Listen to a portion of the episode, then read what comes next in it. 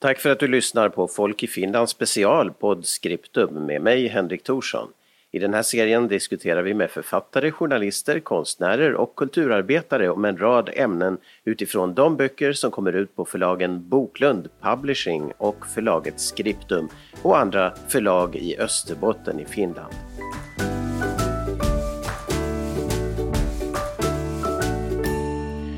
Det här avsnittet av Pod Scriptum ska ta utgångspunkt i flyktingkrisen. Det är nämligen så att den andra av de två debattböcker som kommer ut under hösten 2021 på förlaget Scriptum i Finland, den berör just båtflyktingar och flyktingkris.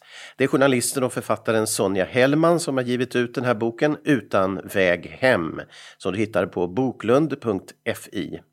Sonja har tidigare givit ut en intervjubok med kvinnor som är invandrare i Finland. Kvinnor utan land, den gavs ut på Kjell Söderströms förlag tidigare.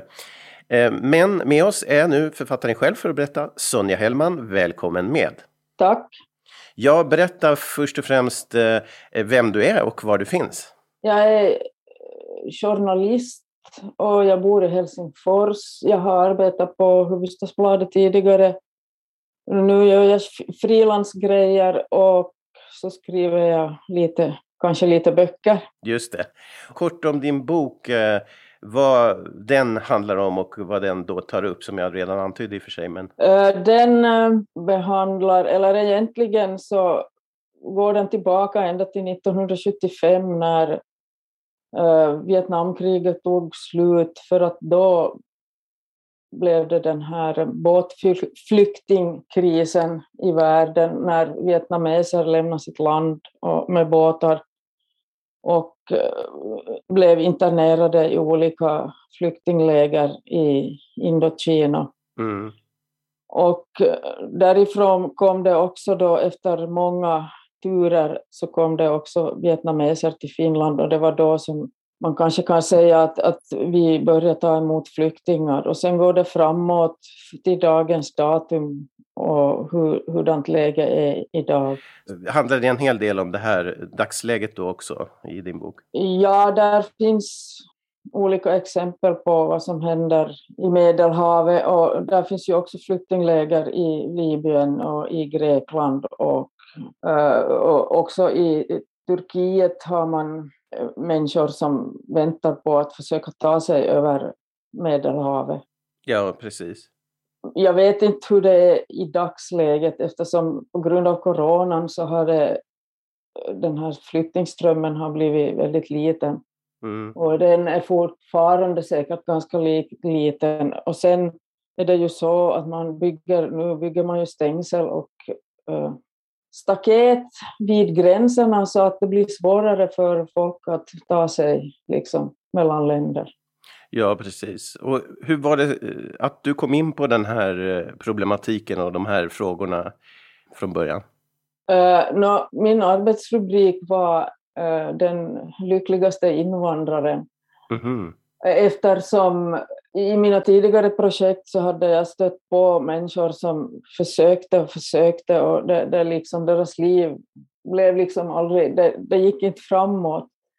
Så tänkte jag att kanske man skulle kunna hitta några människor som faktiskt har lyckats med att integrera sig i Finland, och då åkte jag till Närpes. Just det, ja, det är ju känt att i de orterna där Närpes och kanske även i Kaliby har det varit väldigt positivt mottagande, eller hur? Ja. Hur kom du in på själva problematiken som boken tar upp då via det, på det viset? Det var när jag började intervjua de här människorna, så växte det fram en historia som jag sen utvecklade. Och det liksom bara utvecklades under arbetets gång, kan man säga. Och på vilket sätt vill du liksom göra ett avtryck eller skapa debatt med den här boken? Hur tänker du med den delen? Kanske jag tänker så här, att eftersom det hela tiden finns på sociala medier en väldigt negativ debatt om invandring. Mm-hmm. Är det så i Finland alltså? Det är så, ja. Och jag tror ju inte att någon av de människorna ens vill läsa en sån här bok. Men om de skulle göra det så skulle de kanske få lite nya insikter. Vad har du fått för mottagande? Folk har tagit kontakt och berättar att de har liksom tackat mig för att jag har skrivit den. Mm. Och sen säger de att den är lättläst och intressant. Och en feedback som jag fick var att efter att ha läst den här boken så förstår jag mycket bättre de här flyktingnyheterna som berättas i medierna. Men hur tänker du själv gå vidare med ämnet? Är det något du vill jobba vidare med? Eller? Jag jobbar hela tiden med det här ämnet på olika sätt. Jag har kontakt med... Jag hjälper en person som är flykting. Och jag träffar invandrare på olika sätt. Så att det är hela tiden aktuellt för mig det här.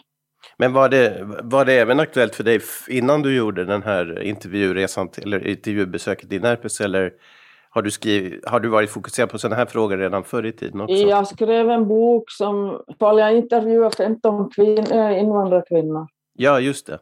Den kom ut... 2011. Men när man tittar på den här själva problematiken med båtflyktingar och flyktingar, det är ändå på något sätt svårt att förstå att vi 2021 i en sån utvecklad värld på sätt och vis, att det ska behöva hända med båtflyktingar. Det är på något sätt svårt att förstå. Det är klart, flyktingkrisen 2015 fick ju många att få upp ögonen för hur det verkligen är liksom. Det här, hela problematiken, man vaknar väl till lite grann, men hela det här, det verkar så gammaldags på något sätt i vår moderna värld. Man förstår inte riktigt. Det är ju gammaldags. Om man tittar bakåt så i århundraden har ju människor rört på sig. Jo.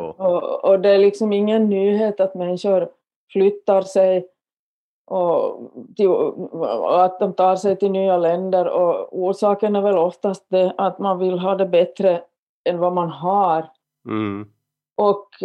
Men nu så är det ju så att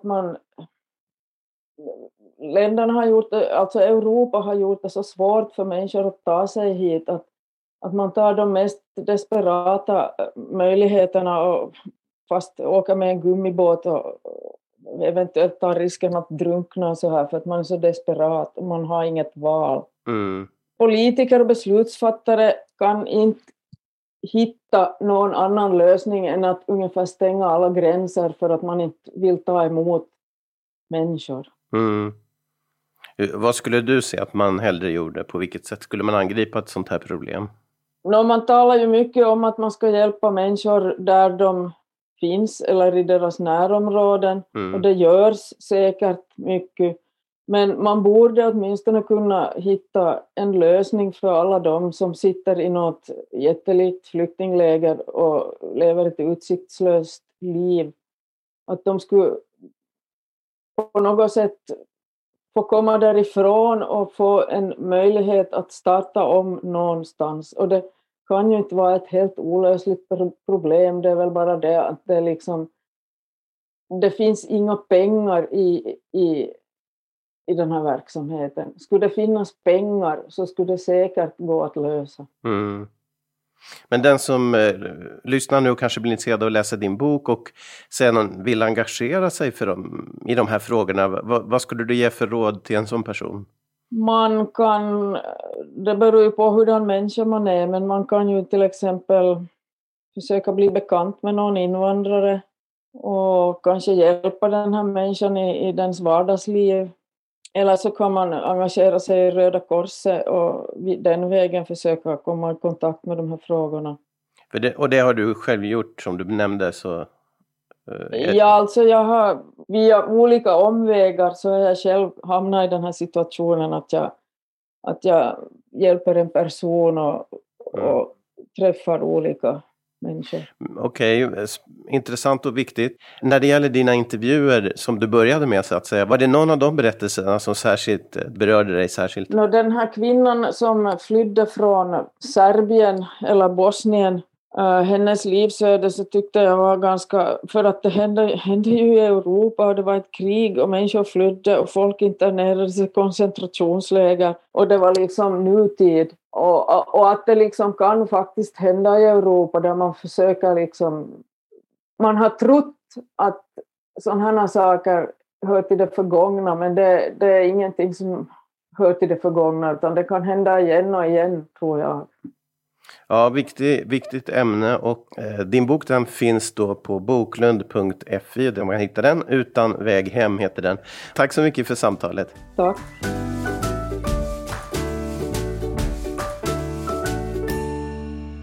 Du har lyssnat på Pod Scriptum, podcasten om böcker, författare och intressanta ämnen från förlaget Scriptum och förlaget Boklund Publishing i Österbotten i Finland.